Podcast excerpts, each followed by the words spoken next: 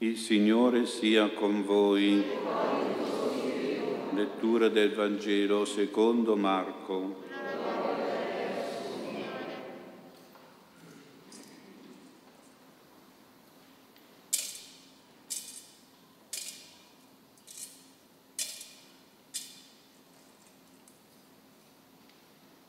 In quel tempo il Signore Gesù entrò di nuovo a Cafarnao dopo alcuni giorni.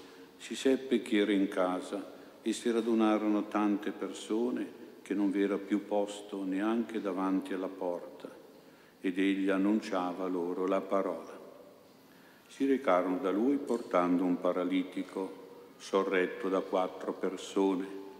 Non potendo però portarglielo innanzi a causa della folla, scoperchiarono il tetto nel punto dove egli si trovava e fatto un'apertura calarono la barella su cui era adagiato il paralitico. Gesù, vedendo la loro fede, disse al paralitico, Figlio, ti sono perdonati i peccati. Erano seduti là alcuni scribi e pensavano in cuor loro, perché costui parla così, bestemmia? Chi può perdonare i peccati se non Dio solo?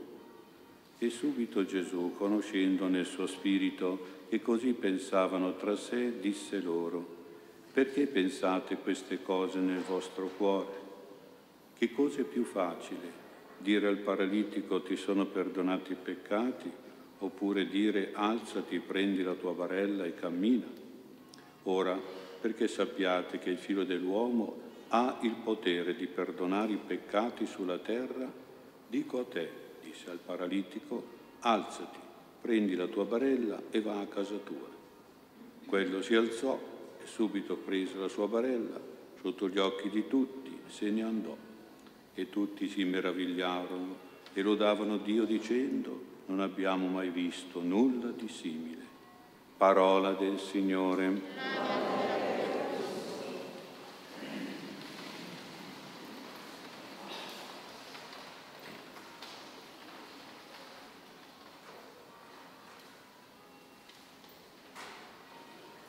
Sia lodato Gesù Cristo.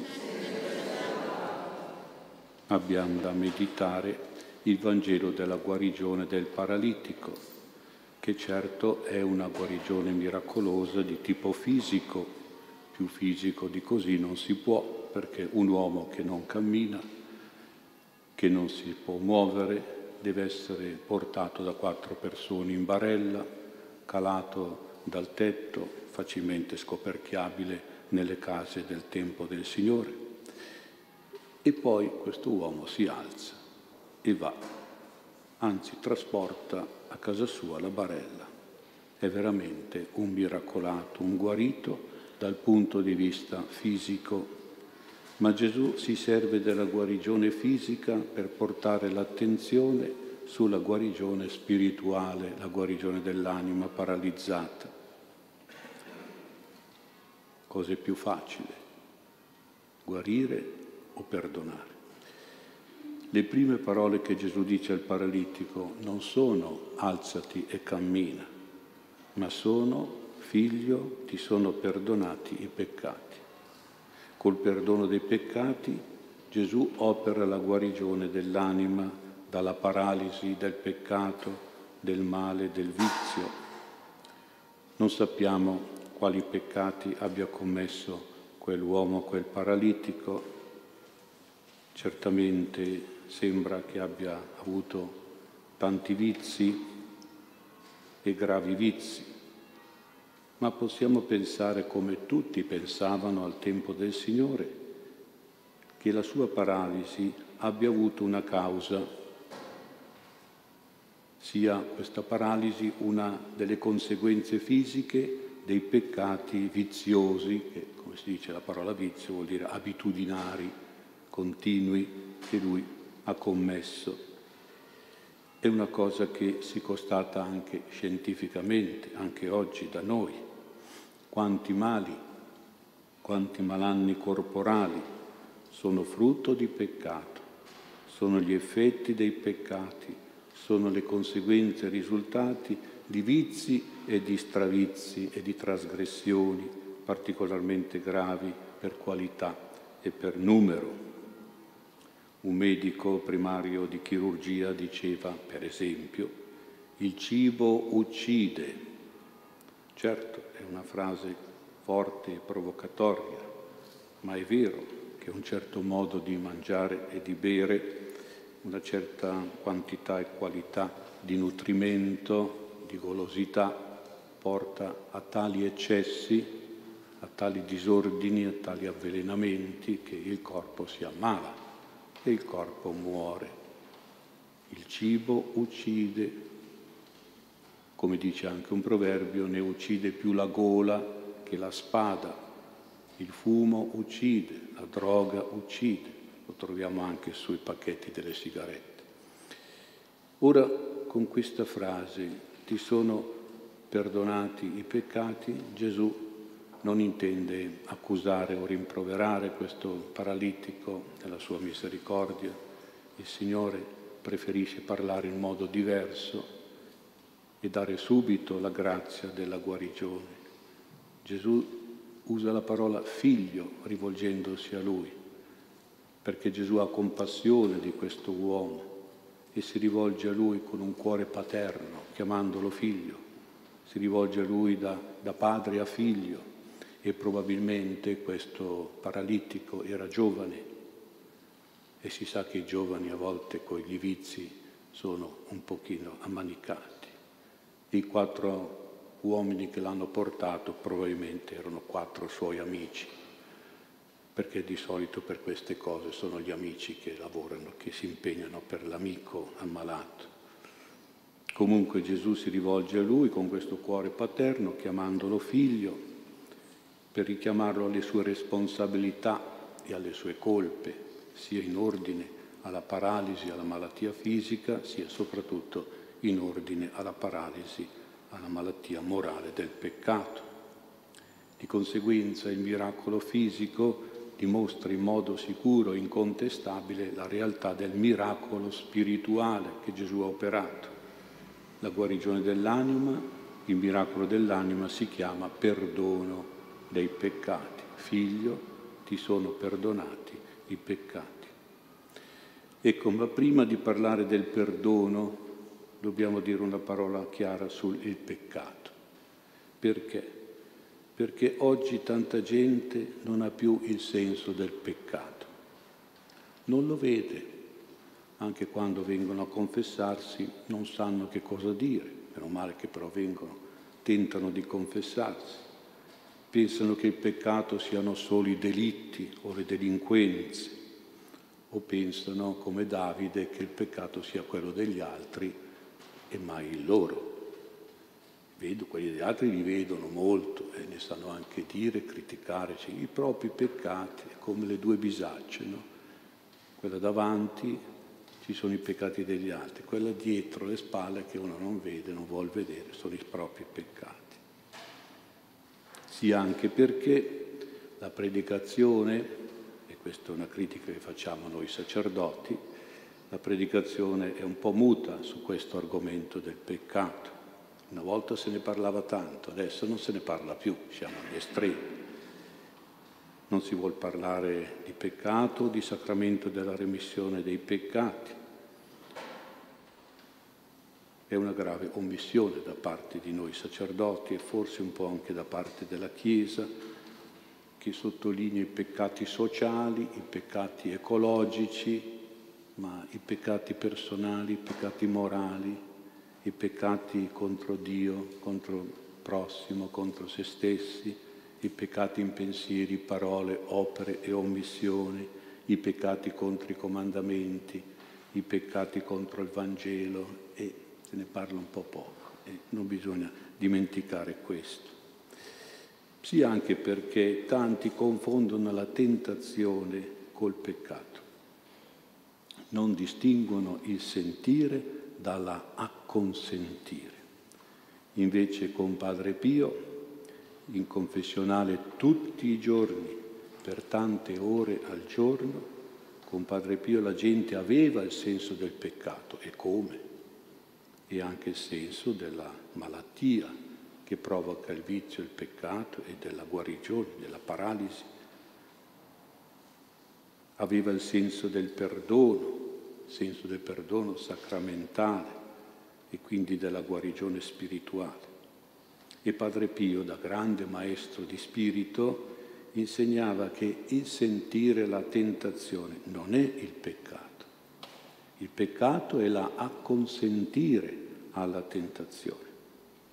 Un figlio spirituale ha raccontato questa sua forte esperienza con Padre Pio. Si chiama Ottaviano, all'epoca aveva 21 anni, siamo nel 1963.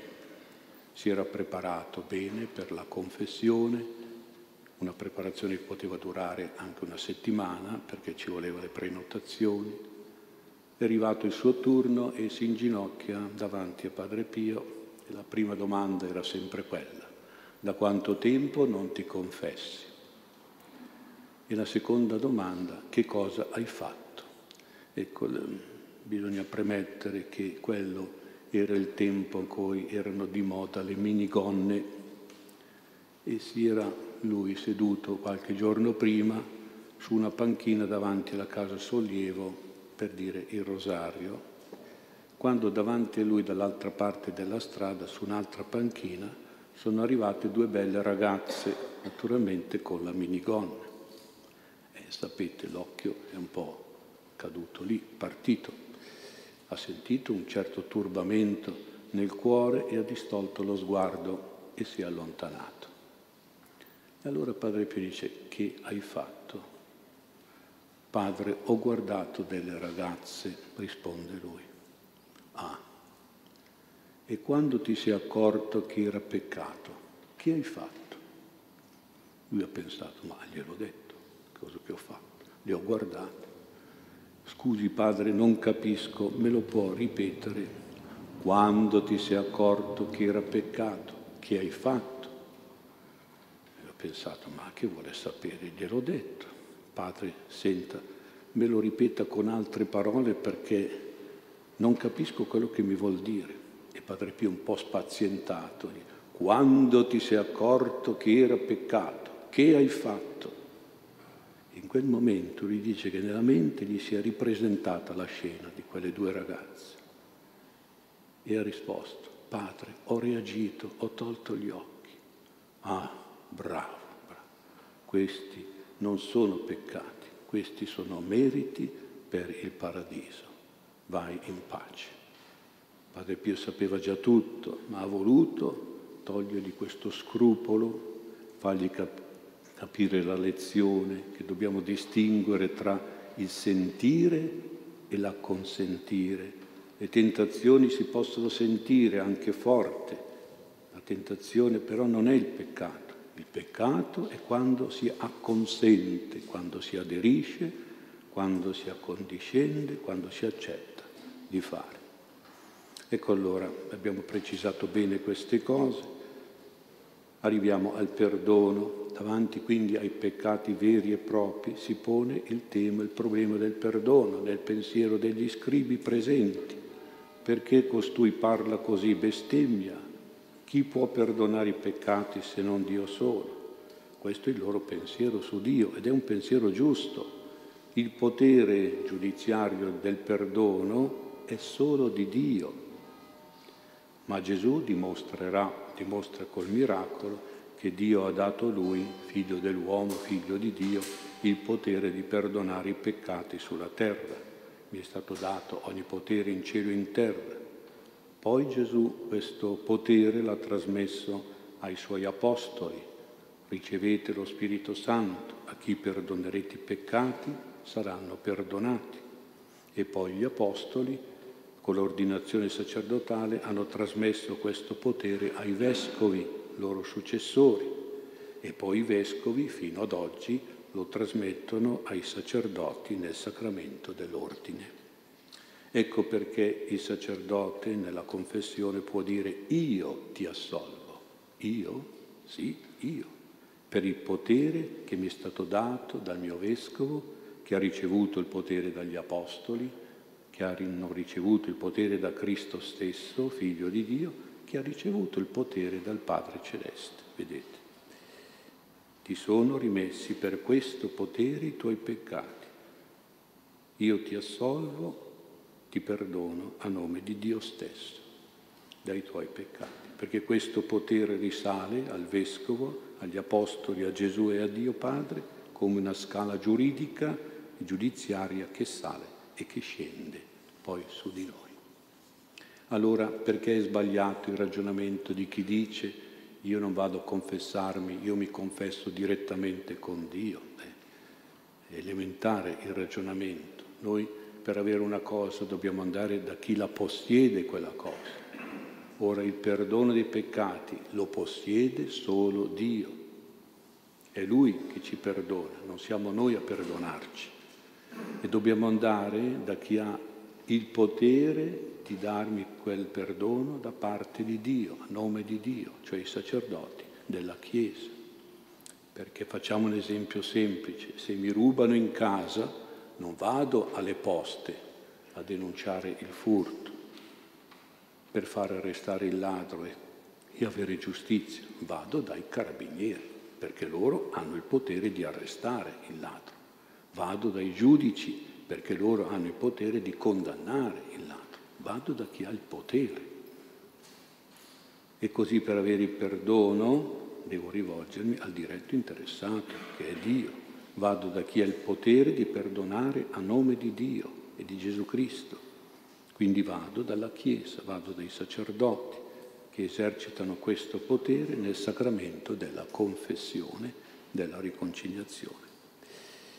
Infine un'ultima domanda, perché Gesù ha approfittato del paralitico per parlarci del perdono dei peccati, perché ha usato la situazione della paralisi di quell'uomo per donarci il potere della remissione dei peccati, perché vedete ci sono delle persone, dei caratteri, dei comportamenti che possono assomigliare al paralitico e alla paralisi. Per esempio le persone che hanno dei risentimenti, dei rancori nel cuore e non perdonano e non riescono a perdonare.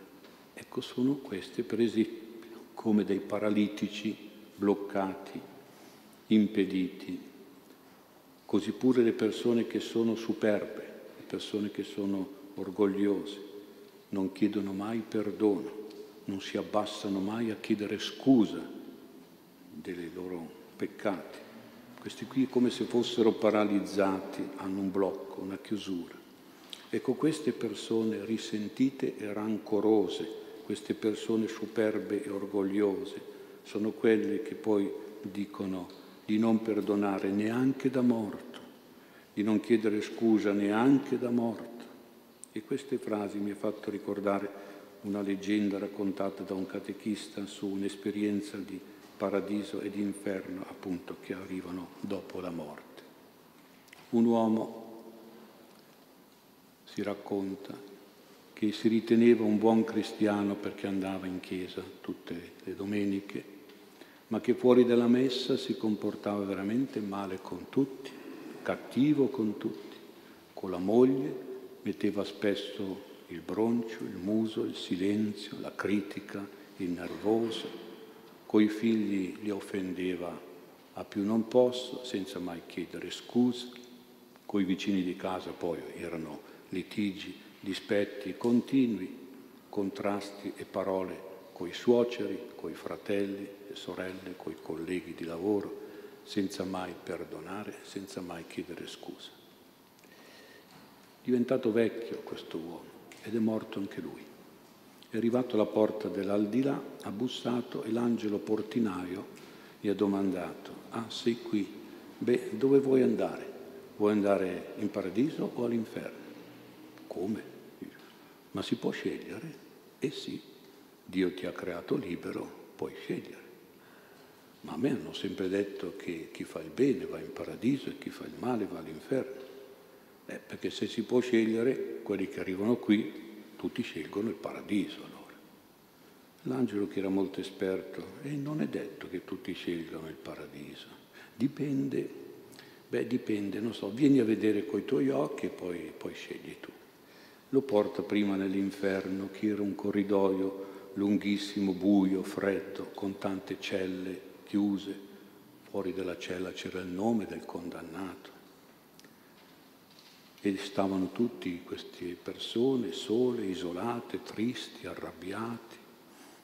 Come mai sono qui, dice?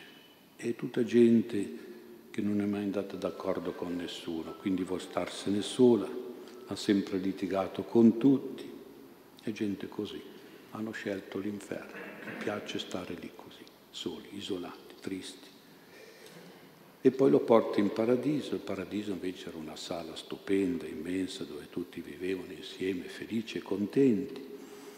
E su un grande tabellone all'ingresso della sala c'erano i nomi di tutti quelli che erano lì, nella sala, che avevano scelto il paradiso. E lui legge i nomi. E c'è il nome di sua moglie, eh, sua moglie non l'aveva mai perdonata per un tradimento che sta povera donna aveva avuto. E poi c'era il nome del fratello, oh mamma mia, aveva avuto tanta discordia con lui per interessi, non era neanche andato al funerale di suo fratello. E poi c'erano i nomi delle famiglie, del condominio, era sempre in guerra con loro, quindi quella gente era lì, poi i nomi dei suoceri, che aveva sempre trattati male. Eh non aveva mai chiesto scusa ai poveri suoceri. Ah no, no, dice io, no, con queste persone io non ci sto, non li ho mai perdonate neanche da vivo e neanche da morto. Non ho mai chiesto scusa né da vivo, neanche da morto. E allora scelgo l'inferno. Ecco, vedete, la verità di questa leggenda non riguarda tanto l'aldilà, riguarda l'aldilà, dove c'è il perdonarsi e lo scusa lo scusarsi, c'è il paradiso alla fin fine, c'è la pace, l'amore, la gioia. Dove non c'è il perdonare e lo scusarsi, c'è l'inferno, c'è la tristezza, c'è la solitudine, c'è l'infelicità. Siamo nei due giorni del perdono di Assisi, il condono delle pene ottenuto da San Francesco dal Papa, davanti a tanta generosità di grazia, di perdono perdono della Chiesa, perdono di Dio per noi, dobbiamo durante la messa promettere di ricambiare ogni giorno perdonando sempre gli altri per i nostri peccati, per i loro peccati e chiedendo scusa agli altri per i nostri peccati. Ecco, quindi perdonare e chiedere scusa. Se faremo sempre così avremo anche tante grazie di salute e di guarigione spirituale psicologica e fisica.